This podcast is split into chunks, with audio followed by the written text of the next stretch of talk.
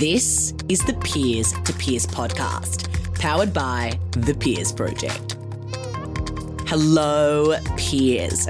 Welcome to the Peers to Peers podcast. Peers speaking, peers listening. This is a conversation for you. I'm your host, Michelle Kiddenall, founder of the Peers Project, millennial entrepreneur, world traveler, podcast expert, and forever your fellow passionate peer. Each week, I invite inspiring millennial entrepreneurs from around the globe to chat with me. No filters, just real talk, peer to peer. Together, we unpack what it takes to go your own way and why there's nothing better. As always, thank you for listening. If you enjoy our podcast, please do pass it on. The more peers, the merrier.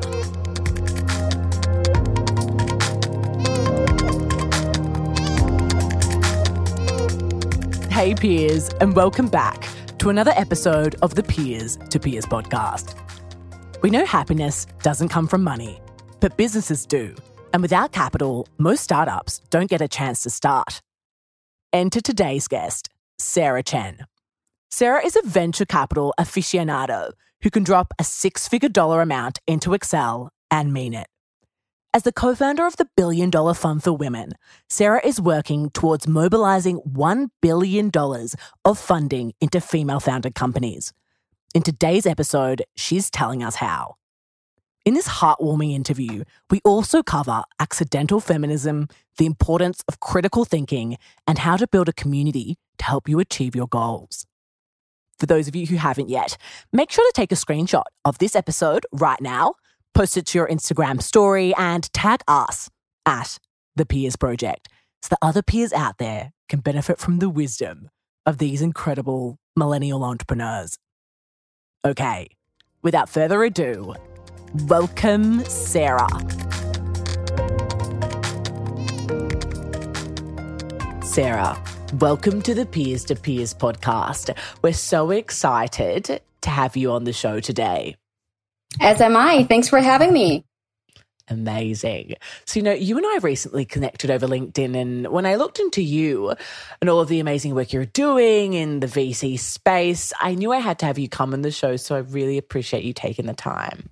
No, of course. I mean, what you're doing, as I said early on, Michelle, is so important, you know, to represent the voice of millennials and the generations after us. I think there's such a unique power that we young people bring to the world. And it's important for us to continue to have our voices heard, um, you know, beyond the unfortunate, sometimes negative washing that we get with uh, being millennials or Gen Y, Gen Z. So glad you're doing this and glad to be part of it. Amazing. Look, so for those of us who don't know who you are and what you do, tell us a little bit about yourself. Sure. So, um, Michelle, did you want me to go way back or are we talking just right now? Oh, let's go way back. oh, no, you know, feel, feel free. Let, let's go deep.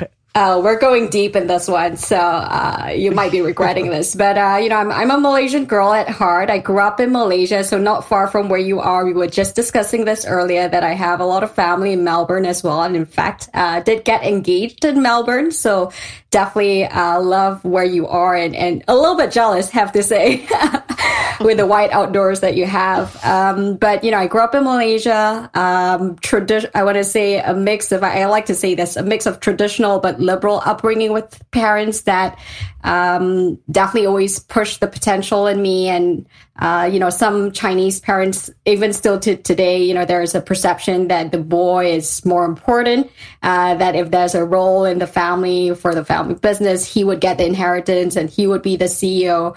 Uh, the girl might be the CFO, but she wouldn't be the main character of the story.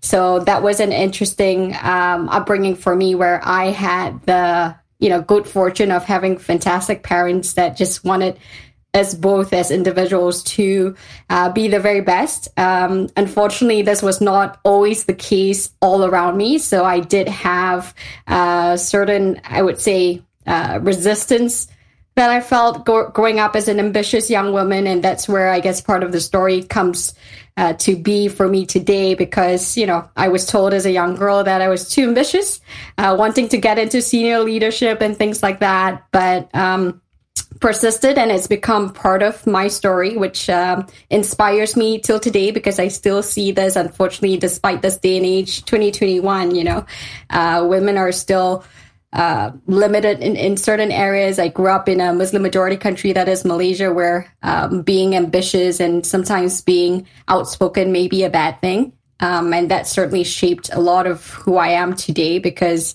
uh, I recognize how important it is for everyone to have a voice and for that to be heard. Um, and yeah, long story short, I went to law school in, in King's uh, because of that as well, about, you know, hearing, getting your voice heard and um, communications was something that I, I, definitely enjoyed and believe in as um, an important medium to um, sort of bring the, the messages into the world, right? So, you know, it's it's how the messages are heard. I think that's super important. Um, and was encouraged by my father to go and pursue law in, in King's. Um, and soon after, got hooked uh, with the bug of entrepreneurship. I started the business club that got me onto the route of business and realizing that I was too um, excited by the notion of business beyond just the practice of law itself. I still respect it very much as a career, but I wanted to be the CEO uh, making those decisions and not just facilitating those decisions. Um, and um, yeah, I essentially went back after a while to Malaysia, uh, ran my family business because unfortunately my, my father was ill at the time. Uh, that got me my start into business, realizing how humbling it can be running your own business. And um, yeah, not long after I joined uh, Sime Darby, which is an Asian conglomerate also in Australia. Um, and uh, was part of the venture capital team. So that got me on venture capital. Uh, before this, I, I, you know, I knew of it, but I didn't know the depths of it and really enjoyed it as a career. But then, you know, after my father passed and, you know, I was throwing myself into my work really, um, realized that there weren't really many women around me that I could look up to and along the way started a nonprofit movement because of this right? So what started as a coffee session just like this um, back back in when we had physical in-person meetings you know i had a coffee with one of my friends and said you know this I, i'm not seeing the women in in places of leadership where they should be. Um, and she felt the same way. And she was a muslim she is a muslim woman as well who had different pressures upon us. And we connected and said let's do something about it and that got, got us started into feminism. So I became an accidental feminist in that way. Uh, started Lean in Malaysia, which is now a 7,000 movement of men and women that are educating, enabling, and empowering women into leadership. So I was doing this while, you know, having my day job as a VC. And long story short, after a couple of years, um, you know, while I was visiting my portfolio companies in the US, I met my husband along the way and we decided, okay, DC is going to be, you know, the best for both of us. And I had to frankly hustle in the last couple of years moving to DC from Malaysia, right? So I, you know, from the story, uh, the, the short summary of it, I, I, didn't really have the link to the United States. I didn't go to school here or things like that. Um, so I had to hustle for the last couple of uh, years. And, um, you know, I, I, think let your passion guide you has always been my mantra as well, what you believe in, you know, and, and then you attract that into your life. And I'm grateful with a, uh, fortunate twist of fate. I met my co-founder who was at that time brewing up an idea for the billion dollar fund for women. And, uh, you know, I was still searching for what next for me. And when I connected with her and we talked about the gender venture funding gap, I think we were, um, really aligned. It was like a mind melt. And that was the beginning of me merging my two passions, which is venture capital and um, women in leadership. So what I do now, I guess in summary for, for the audience is, you know, I'm a co-founder of the Billion Dollar Fund for Women also known as Beyond the Billion right now, where we're a global consortium of over 90 funds.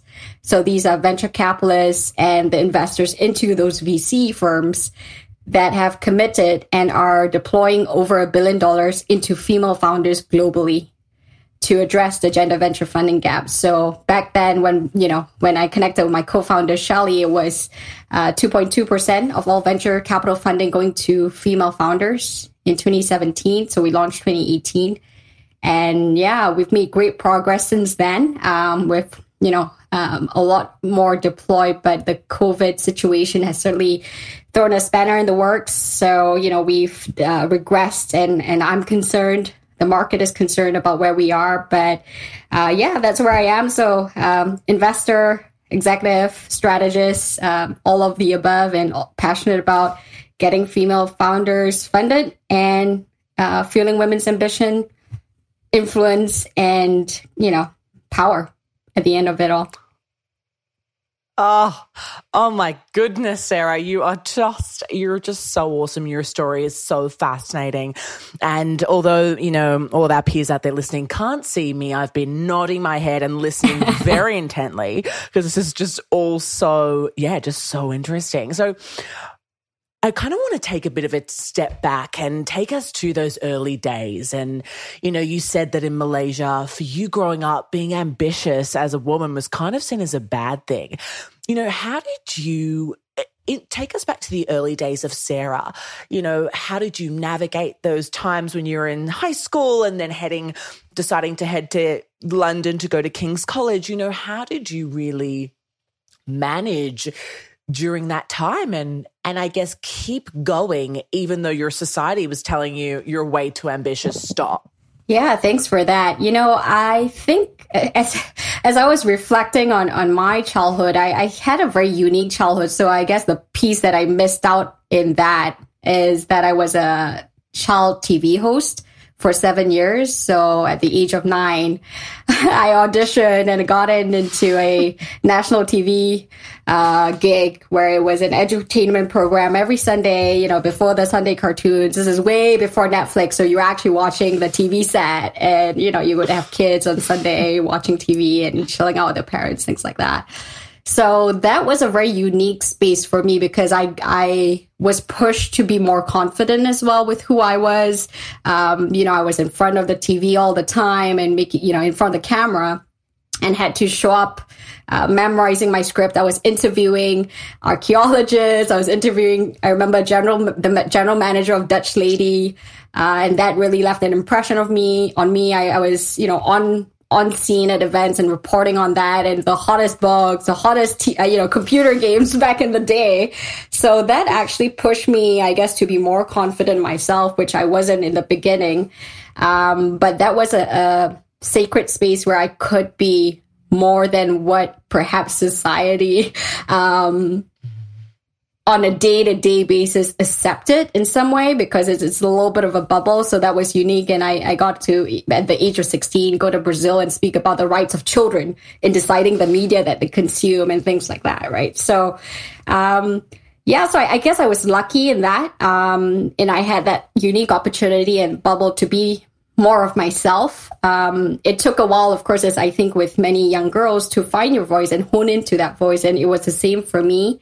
Um, I had a lot of rejections growing up um, from, I remember scholarships, right? So that was one thing, you know, for a Malaysian kid to study abroad, that's the goal, I guess, maybe a Malaysian Asian kid, right? So a little bit of, of my societal construct there because the Malaysian education system um, back then or even still now, there's still, I guess, an, an aspiration for uh, your kids to go and study abroad. Like that's a point of pride and it sets you up for, for the future, so and so forth.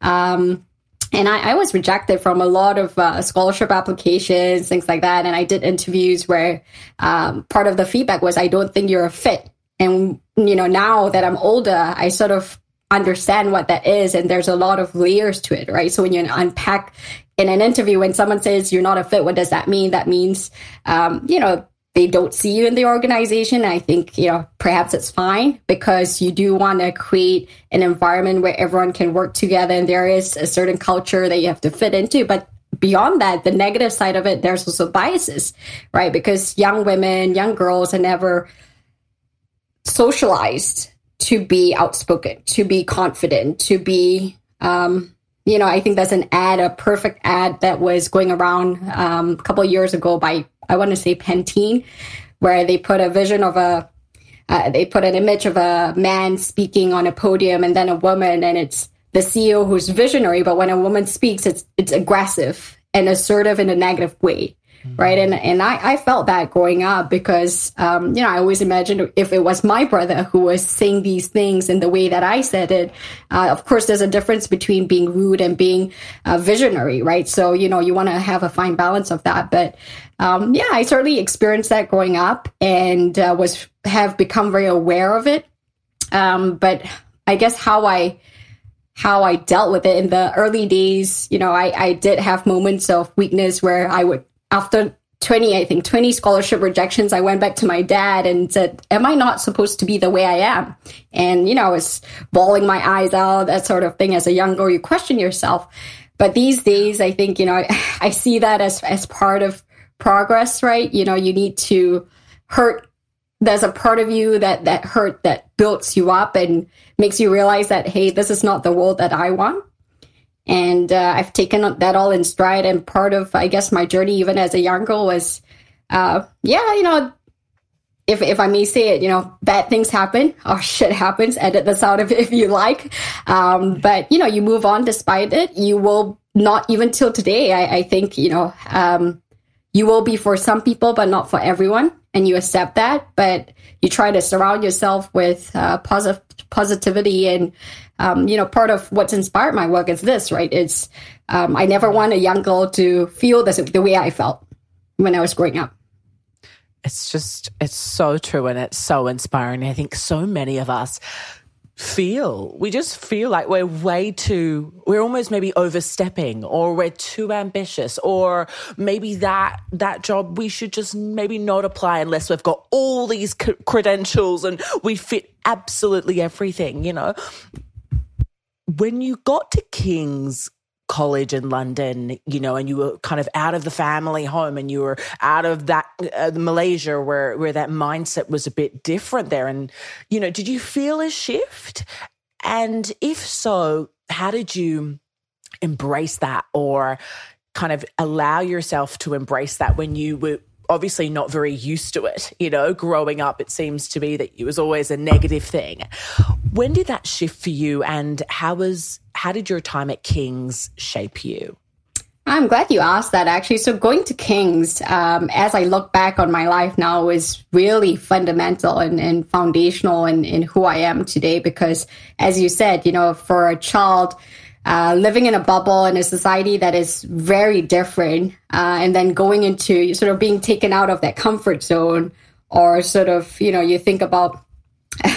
I, I, like to think about it as you know you were put in. It's just like a, a fish in a fish bowl, and then you you you're put into a bigger bowl, and that's exactly what I went through. Right, where London, as as you know it, it's a completely different construct. I mean, it's competitive as hell. Uh, I was pushed to my limits, really. And, and that really uh, was a breakthrough couple of years for me, I have to say, because I realized then that, hey, you know, the world is my oyster. I realized that, okay, maybe um, there are certain pockets of the world in Malaysia, and, and that's changing now, right? So I love, you know, Malaysian, and I, it's it's a big part of who I am. So it's not to speak ill of the society. But I think there are ways that uh, we're continuing to progress and, and, and, you know, be a little bit more um, open minded in terms of gender and expectations and things like that. So things are changing. But uh, for me, it was the realization that, hey, okay, there are pockets in society that may not be for you. But check this out, check this globe out, right? And in London, in fact, I was challenged by my professor. I remember this, like, because I was always a straight A student. I was valedictorian, whatever, ticking all the boxes, right? So typical Asian Asian kid, you know, uh, whatever I could excel in, I would, right? Like that was just me. And um, in London, I remember I was struggling to get my first class for my law essays, and I went to my professor and I said, "Professor, what's going on here? I think, you know, I've covered all the bases. It feels like this could be a first class essay. And he said to me, Sarah, this is great. You know, this is like a sec- upper class, right? Upper class um, essay. But what's missing here is critical thinking. And if I think back on my childhood and, and everything that we've talked about, you know, uh, today as well, it's the conditioning that you're brought up with to to think a certain way, right? So for me, I excelled by regurgitating Uh, so I'm a, even till today, I can memorize a script and, you know, that will go on for the next hour or, or uh, you know, two hours, whatever. I'll be, I'll be there. But the critical thinking part was where I felt was missing because I haven't been pushed to do, to think in that way. Right. So it was, um, in law school that I was really pushed to think more critically, to bring in my original thought. What is that? Right. Uh, so that was, exciting. And uh, I was lucky in that um, I also was put in an environment where uh, I think for me, going to King's was um, sort of the opening of my walls because I wanted to experience things as well. I had, you know, three years in university. Let's maximize this experience. So, uh, while I would be the cheerleader, which I was, I was a flyer in Kings, I would also spend my evenings uh, running the business club. So I, I, was lucky enough to meet a group of individuals who were entrepreneurial and thinking about um, how can we use, you know, the university experience and build entrepreneurship within that. So I became the uh, president. I, I, built the club and the uh, you know, from the ground up and became the president in the third year. But that showed me that, hey, you know what? As a Malaysian girl, as an ambition, ambitious Malaysian girl, there are people that would welcome you because that's a skill set that, that helps you in the world. And, and, uh, you know, we grew to be quite a big movement. And a lot of those skills that I practiced in Kings is, uh, I even use it today in my work, right? It's about stakeholder management. It's about how do you influence people? How do you communicate a message? How do you bring people along with you in your journey? And I always work with people that are better than me. You know, I'm, I'm never the smartest person in the room. And uh, that has helped me tremendously. And in Kings, because there was such a huge amount of talent all around the world, right? So there are people, you know, one of my best friends uh, was from Denmark. He was brought up in a different way and the diversity, which is really what I believe in, that diversity of thought, that melting pot that is London was just, uh, you know, it's such a great experience to, to show me what was possible. And that's influenced me greatly in thinking about, um, even what I do, right? So, you know, instead of playing it small, uh, or thinking within just a single Malaysian context, I think global no matter what I do. And, and, that's helped me tremendously. So definitely a big part of uh, my story. And, and I'm very grateful to Kings and it's definitely a plug for them. They've been great for me. So. I love it. Oh my goodness, Sarah. I absolutely love this. A question I've got for you is, you know, for those of us who perhaps we couldn't leave our child where we grew up, and perhaps for us it was we went to university in the same city or whatever it may be, or we're working in the same kind of environment we grew up in. What advice would you give to our peers out there listening around putting ourselves out there, putting ourselves in uncomfortable positions so that we can actually start to realize who we are and more so than that, actually grow into who we're going to become. That's a great angle. And, and certainly, you know, I, I, appreciate that. I think, you know, my experiences as well come with a position of privilege, right? Like you said, not everyone gets the opportunity, leave it, but work hard for opportunities that you want. And I think, you know, a lot of us, um, we can start from modest beginnings, but you know, it's it's what we do in our lifetimes to to change the generations after us. So that that that is certainly not lost on me. But I think if you know, if I think back even just in starting lean in Malaysia, right? So I, I went back to the same society that told me I was uh, too ambitious. And what I did was I actually collected a group of great women who felt exactly exactly the same way and built a movement. And I think that applied to, I guess your question is what I would advise, which is, um, you know, I think we're all weird. I, I think I'm a very weird person, but it's about finding um, the other weird people around you to be weird with, right? And I think that's the beauty about life. And the great news about uh, society today as a whole, I think, is sure there are pockets which are a little bit more conservative and pockets which are way, way, way liberal. But you know, the good news is that you can find your tribe. I think uh, in many different ways. It might not be ten thousand people, but start with one and and build that uh, around you because I think we all do better with each other, with each other's support. And I would say, you know, find a tribe that you connect with. You know, there are certain things that, of course, you, um, like I said, you know, there's a difference between being rude and being uh, ambitious and, um, assertive in, in a positive way, right? So you want to make sure that uh, you're approaching things in, in a mature way as well. So I would always say take take stock of who you are, be so aware even of your flaws so that you can address it. But then from there, build people around you and uh, where you can, you know, create collective change because there's such a great power in uh, collective action and i've seen that right? So the billion dollar fund for women is built on that. We you know we're uh, a global consortium of many venture capitalists who decided that hey you know what we're seeing in the me too movement is not okay. And uh, what we're seeing with the great disparity and female founders not getting uh, the funding they deserve is not okay. And we unite on that mission and build from it so, you know, it might feel hard at first. I think there's always, with change, there's always going to be resistance. Um, but if you believe in it enough, you know, you, you suck it up, you build uh, the support systems around you and you persist. Nevertheless, she persisted, right? So, um, yeah, that's a long way of, of answering your question, but I think there are ways to approach it, you know, um, and to do it together. Mm. The thing I love about you, Sarah, is your ability to build communities, whether it's entrepreneurial, whether, you know, it was, you know, in your early days at King's or whether it is now with, you know, billions, with the billion, you know, beyond the billion. How can we what are the steps that we can take to start building communities that that I guess matter to us? And you know, how did you really do it? I want to dive a bit deeper into um, either your college, you know, business club or building your company today.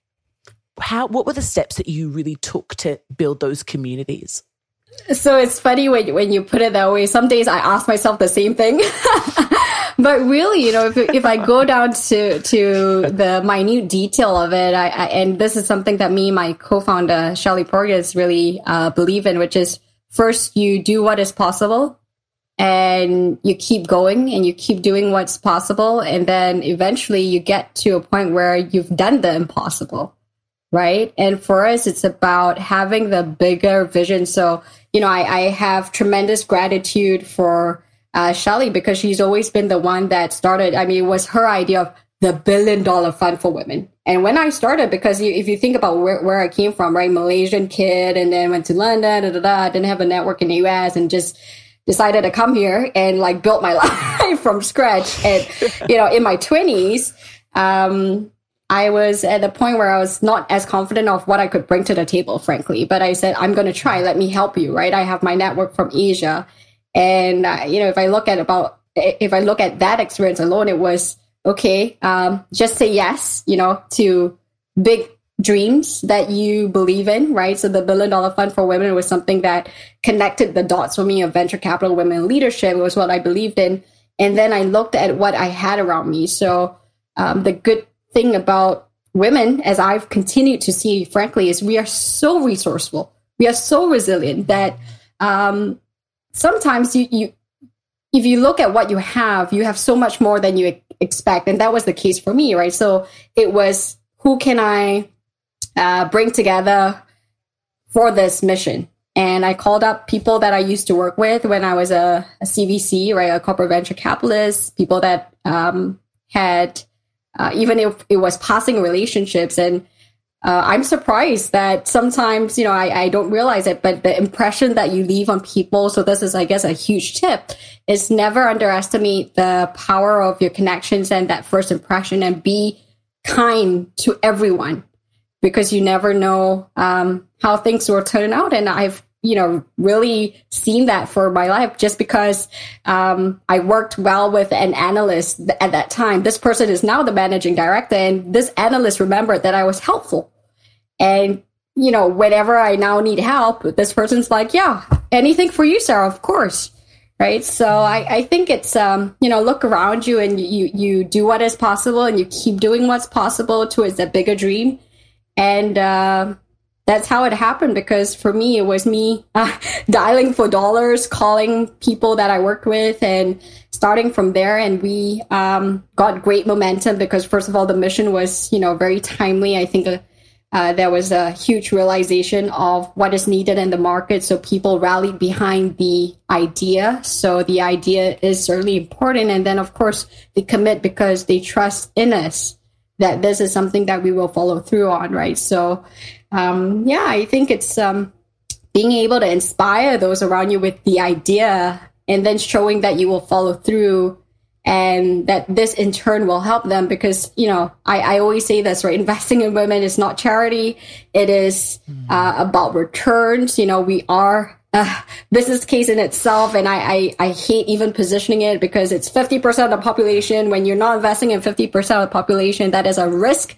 Um, but you know this is still the case and um, you know the partners that we've linked up with that took a chance on me when I when we were just starting the idea have continued to see good results, right? So it's not just um, about the big talk; it's about the walk as well. And and as they deployed their capital, they're seeing tremendous results from female founders, even through COVID, right? Because as I said, we're resourceful, we're resilient. Um, so they've done actually startups have done better uh, from a cash management standpoint during a time of crisis where uh, you know, they've been smart about finances so that they can weather the storm. Weathering that storm, so important. A question I've got for you is how can we get better at building those genuine relationships? It's a great question. And I think, you know, it starts from, I don't know, I think just being, being um, genuine in, in your intentions. I never come to, you know, and, and frankly, in DC, there, some of the things that threw me off in the beginning was, you know, what is your last name and what do you do? They don't really care who you are. And I think the way that I've been as a person is, uh, I, I hate the transactional. I think it's, I think it's important for business to know like where you stand. But I think you, even I, I think about um, one of my, I want to say my best advisors right now. He's you know, in his, he'll kill me for saying this, but he's in his 60s, you know, going on 70, I want to say. But he was the CFO that we invested in when I was a 25, 26 year old uh, on the other side of the line before Zoom and before video conferencing. And I was negotiating. And he thought I just did a good job. And he kept in touch with me. And now he's like one of my best advisors on, and, and we talk very often. He's become a true friend. And, that's because I, I don't know. I, I came to that relationship not, I don't know, um, expecting uh, more, not expecting less, but just being who I am, and um, that it, realizing that impressions matter. So he admired my work ethic, even as I was a young, naive 20 something that, you know, was working on her first $30 million deal, uh, mm. you know, but I, I, took it very seriously. And um, yeah, you know, I think that carries on. So people see that, right? So I think um, even now i'm in i'm a young global leader of the world economic forum and it's a great network right? I mean we have prime ministers in it. I'm i'm, I'm in the batch with prime minister sanna marin and all that. And uh, it you know there is a I, I think in a, networks like this there might be a temptation to be transactional to look at it from a business mm-hmm. perspective. But uh, what i've continued to see it's it's it's about lifelong friendship and what you do might change, but the core of who you are, which is hopefully a, a, kind person who wants, who has good intentions, you know, that doesn't go away and people see that. So, um, I think I, I come to a relationship wanting to see how I can be helpful and to see this person for who they are, not, you know, the title that they have behind their name, because that matters, I think. And, um, I think that's what I would say with, uh, building, genuine relationships by coming into it with uh, genuine intentions. There you go. I couldn't agree more. I want to talk a little bit about finding that inner confidence and inner voice. You know, you say that in building relationships and even just in business in general, you need to bring your whole self to the table. You have to see people for who they actually are. But it's often tough to do that when we're not okay with who we are. We don't really want people to see the real us. What advice would you give, or was there a time for you that that shifted? And then, kind of, what advice would you give on that? How can we get better at being okay with who we are, figuring out who we actually are, and and putting ourselves out there? Uh, So this is a, a tough one because, uh, and actually, I I um, posted on this recently on, on my social media because that's something that people you know ask me a lot about. And and coming from asia i have to say there are different societies which just have different things. And uh, you know you take that with a so take what i say with a pinch of salt is what i'm saying. But it took even it even took me a while because when i was growing up and you know everything that i've been through and, and even working in a conglomerate that frankly valued seniority more than merit in in a lot of Asian spots, it is like that, right? So your seniority matters, your title matters. Um, so you can literally say the same thing, but if the voice is from someone that doesn't look like me, that might be a better thing. Uh, so I struggle with that a little bit. When when I was, uh, you know, in my first few years of working in corporate, I drew a boundary between who I was at work and who I was in my personal life, right? Which is carefree. You know, I, I like partying. You know, I might be the one that's, uh, you know, out late at night, but then I'll show up at 8 a.m. for the meeting on time. But I don't want my boss to know that I was partying the night before because he might judge me differently. Uh, and we've all been there. but, um, oh, yeah. Yeah um, you know, I, I think it, it, takes time in the beginning. I, I think there is a little bit to be said about, you know, sometimes some boundaries because if you're young and starting out, you want to build that respect and credibility. So that does matter. But eventually I realized I was losing out so much more by not being my whole self, right? Because it was like, you know, you have that sort of lump in your throat. I used to feel that a lot going to work, that lump in your throat where you're trying to hold your words back and things like that so that you're not seen too abrasive or too opinionated or to have needs to have an opinion things like that. So uh, i did go through a moment of that and and then you know when i talk about what what i'm losing out as well it's it's the not only the sense of self that you could bring to the table but it's also the relationships right? So i had so many amazing coworkers that i resisted personal relationships with because i was just afraid of showing who I was, right? The full Sarah that was not the professional. Um, and I, I still regret that a little bit. I mean, I, you know, some of them I've continued to be friends, but in that moment, right, of being, you know, we were working till like 2 a.m., 3 a.m., I could have been uh, so much more myself where I felt I was so con- controlled. Um, so I think it, it's, it's a little bit of a journey. I think you find your voice eventually and you, you understand the balance. Um, but what's been key, I think, is to, first, I think you hit on the nail there in the beginning, Michelle, which is to first accept who you are and uh, including your flaws. Because then when someone calls you out on your flaws, you know, your answer to that is, yeah, I know, I'm working on it next. So it's not going to be such a soft spot that people are going to sort of dig into, right? So, yeah, I think it's a journey. It takes time, it takes uh, experience, but, um, you know, have faith that um, everyone else is going through our own journey. And uh, it's about us hopefully going through that journey together. I absolutely love it. This is just so, so amazing. I'm holding on to every last word. Oh, look, Sarah, you and I could talk for days. I've got a couple, as we start to wrap up, I've got a couple final questions for you. The first one is what were some of the early challenges you faced really trying to get the billion dollar fund for women off the ground. You know, you said that you were reaching out to your network, you just moved to the, you know, to the US out of nowhere. It was all happening for you. What were those early challenges and how did you navigate them? So I think the early challenges for me was um, I guess just being confident about this whole big thing, right? This big idea. Uh, I mean, Shelly jokes that because we had literally two, you know, I met her, I want to say sometime in late summer, August or something. And then in October, we were to show up 11th of October at the World Bank meetings in Bali to launch this thing. And we promised them, you know, we'll come with at least a hundred million. And I was like, okay, you know, I, I, I'll sign up for this, but my reputation's on the line like i'm an unknown entity in the in the us right? So this all matters. So I, I, of course i was a little bit unsure but um, the good news is you know we worked so well as a team and we leaned on each other. I think that's super important. So choosing the right co-founder totally matters in what you're trying to do Um, and you know, we continue to be um, an A team. I like to think working through the hard stuff. There's been ups and downs even from the beginning, right?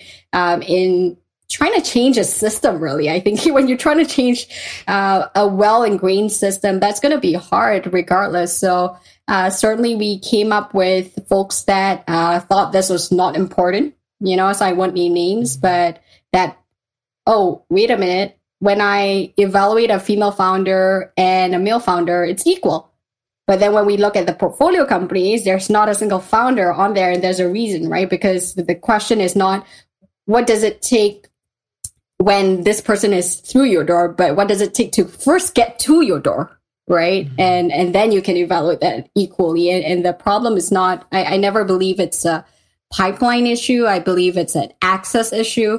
And this is why we need to invest in women and people of color because just, you know, talking about even just my background, right? How am I, um, different from everyone else and what is the unique lens that we bring to the table? It comes from our circuitous journeys. And uh, I, I, think uh, it's it's certainly been, been the case for me. And um, you know, it's it's about persisting despite the rejection. I think by uh, by now, rejection still hurts, but I'm I take it as just part of the process. You know, if you're going to be out there, if you're selling something, if you're selling an idea, and, and by the way, we're always selling something, right? Whether that's a narrative, whether that's who we are, things like that. So, um, if you're out there in the market and you're working with people, there will be rejection. You know, you like I always believe you will be for some, but not for everyone. But you start with what is possible and you keep building on that. And that was the case for us as well. You know, we started with a, a few key influences. And I have to say, you know, what's been really critical to our journey and our just tremendous growth was it wasn't just us alone of course. You know i, I never attribute my success only to how great i am or, or how great shelly is. It is about the people that we had around us and we continue to have around us. Uh, i give an example in in canada.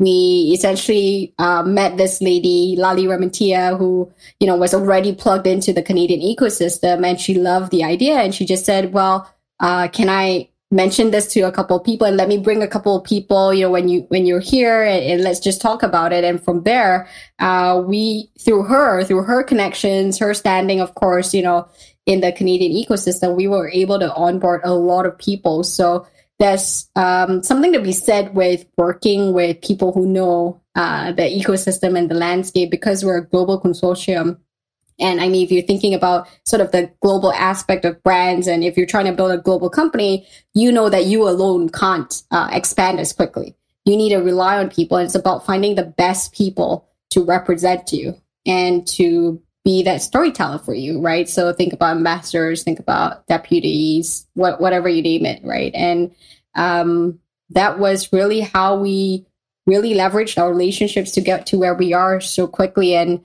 uh, we always did the thing of, okay, who else should we speak to at the end of a call, right? So the power of referrals is so important and being smart about positioning yourself for the next thing. I, I think that's key. So we were always um, expanding our reach. There were, by the end of it, you know, there's so many funds now that I may not have known otherwise, but uh, with the power of our referral uh, system within the network, that was how we grew. And I, I think that's really key to our success. So amazing. Oh my goodness, Sarah. Look, over the last few years in business, you've really gone from strength to strength. You've received so much recognition for your work. Most notably, you were featured on the Forbes 30 under 30 list, Wall Street Journal, and the United Nations, just to name a few. Um, you're also obviously a recognized speaker on VC and women in leadership. What are three key pieces of advice that you'd give our peers out there listening that you wish you got when you were just starting out? Ooh, this is a tough one because I, you know, frankly, I I like to think in that way, but um, you know, like what I wish I knew, right? That that sort of question. But sometimes um, it might not be a useful exercise because at that I always believe you know what you know, and at that point in time, you will always be making the best decisions based on what you know. So never feel like, oh, I should have done it. Like I never live life in regret. Uh, that's that's never my style, and I think that's not a useful way to think about one's life. Um, but you know, if there's any advice out there, if you're going through the thick of things and it's it's tough, uh, which, which frankly, I hate to put it this way, but life is full of ups and downs. It's never up all the way. And, and sometimes I, I feel that way about myself where it's like, oh, when is that moment of complete breakthrough, right? Where, you know, I, I'm free and like there's nothing to worry about. But if you're working on something important, um, there will be ups and downs and, and you have to accept that as part of the process. But I think one thing I would say to peers out there is to enjoy the process. Um, things in life and especially for ambitious people like me and i know there are a lot of ambitious ones listening in, in your audience here michelle and, and you yourself as well. We're so impatient with ourselves. Uh, we want certain things quickly and sometimes which is the case for me you know it took a little bit longer than i expected.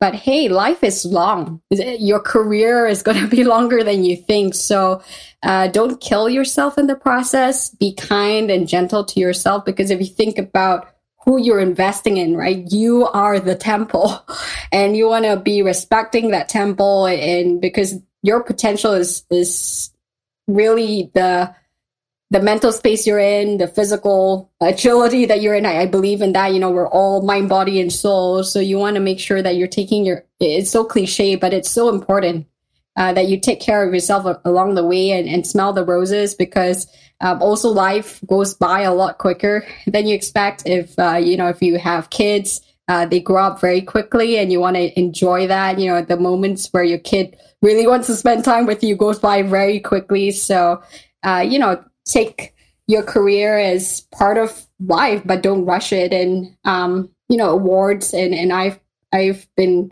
lucky enough to be recognized um, and awards and all you know external recognition is important but that's not the be all and end all it's what do you do with that? It's now i have this platform. What can i do further and how can i be of service? So yeah enjoy the process smell the roses dance a little you know party it a little and live a loud life. I, I you know that's me right? I think we have this one life you know you want to play it big. Uh, the the risk is what you know you don't get it but at least you tried you don't want to live a life of regret. So i'm all for playing it big and living a loud life. And sometimes it's chaos. My husband says i'm a hurricane but um you know this is what you signed up for honey. So too bad owning it, owning it. exactly. Yeah. I love it, Sarah. Look, I just want to take a moment to acknowledge you for the brilliant work you've done and you're doing, for showing us, and particularly us women and women of color, that we can do it. You know, it's okay to be ambitious and we can put our hands up and make it happen for ourselves. And for that, we really appreciate you. Oh, thank you so much. I so appreciate that. Amazing. So, the final question is how we finish every episode of the Peers to Peers podcast. And that is what is the value of pursuing what you're most passionate about? Hmm. What is the value of pursuing the thing that you're most passionate about? So, I have to say, pursuing your passion this is my, a little bit of my asian upbringing. It, it is a privilege right? So not everyone has that opportunity but if you do and you do have this privilege you you better go chase after it because again as i said you, you don't want to live a life of regret. You have this one life and the moment that you can merge your passion with um, you know what you're spending your day to day you know my mom ingrained this in me. If you're going to be working at least nine to five, uh, do you want to be the secretary, which is an important job, and I totally respect it, but do you want to be the secretary or CEO?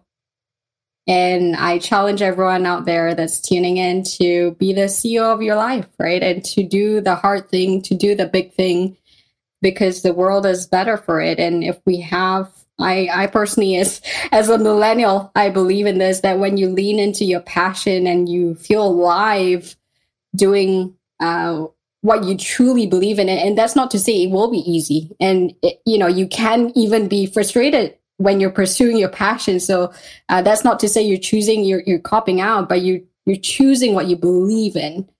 Um, keep going. And, and, that matters because, um, you know, who you are in your work and pursuing your passion shows up in every part of life. And you don't want to be that miserable person doing something that you don't want to be doing for the next 10, 20 years. So be brave. It's going to be hard to choose your passion and own own it, um, but it's worth it. it's worth it. Oh, so amazing, Sarah. This has been so awesome. Where can people learn more about you and the Billion Dollar Fund for Women? Thanks, Michelle. Well, everyone can follow me on social media, and I'm on Clubhouse and all of the above, Instagram at Sarah Chen Global. So it's Sarah with the H, and Beyond the Billion is beyondthebillion.com. And I'd love to hear from all of you, and thanks for having me, Michelle. Amazing. Of course, we'll link them up in the show notes. Thanks so much again.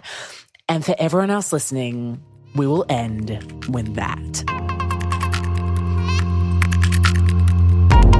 Peers, that's a wrap.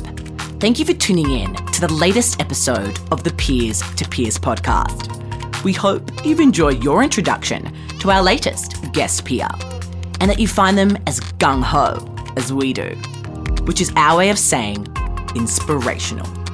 For more, make sure to subscribe to our show on iTunes, Spotify, or any app where podcasts are played, and leave us a review.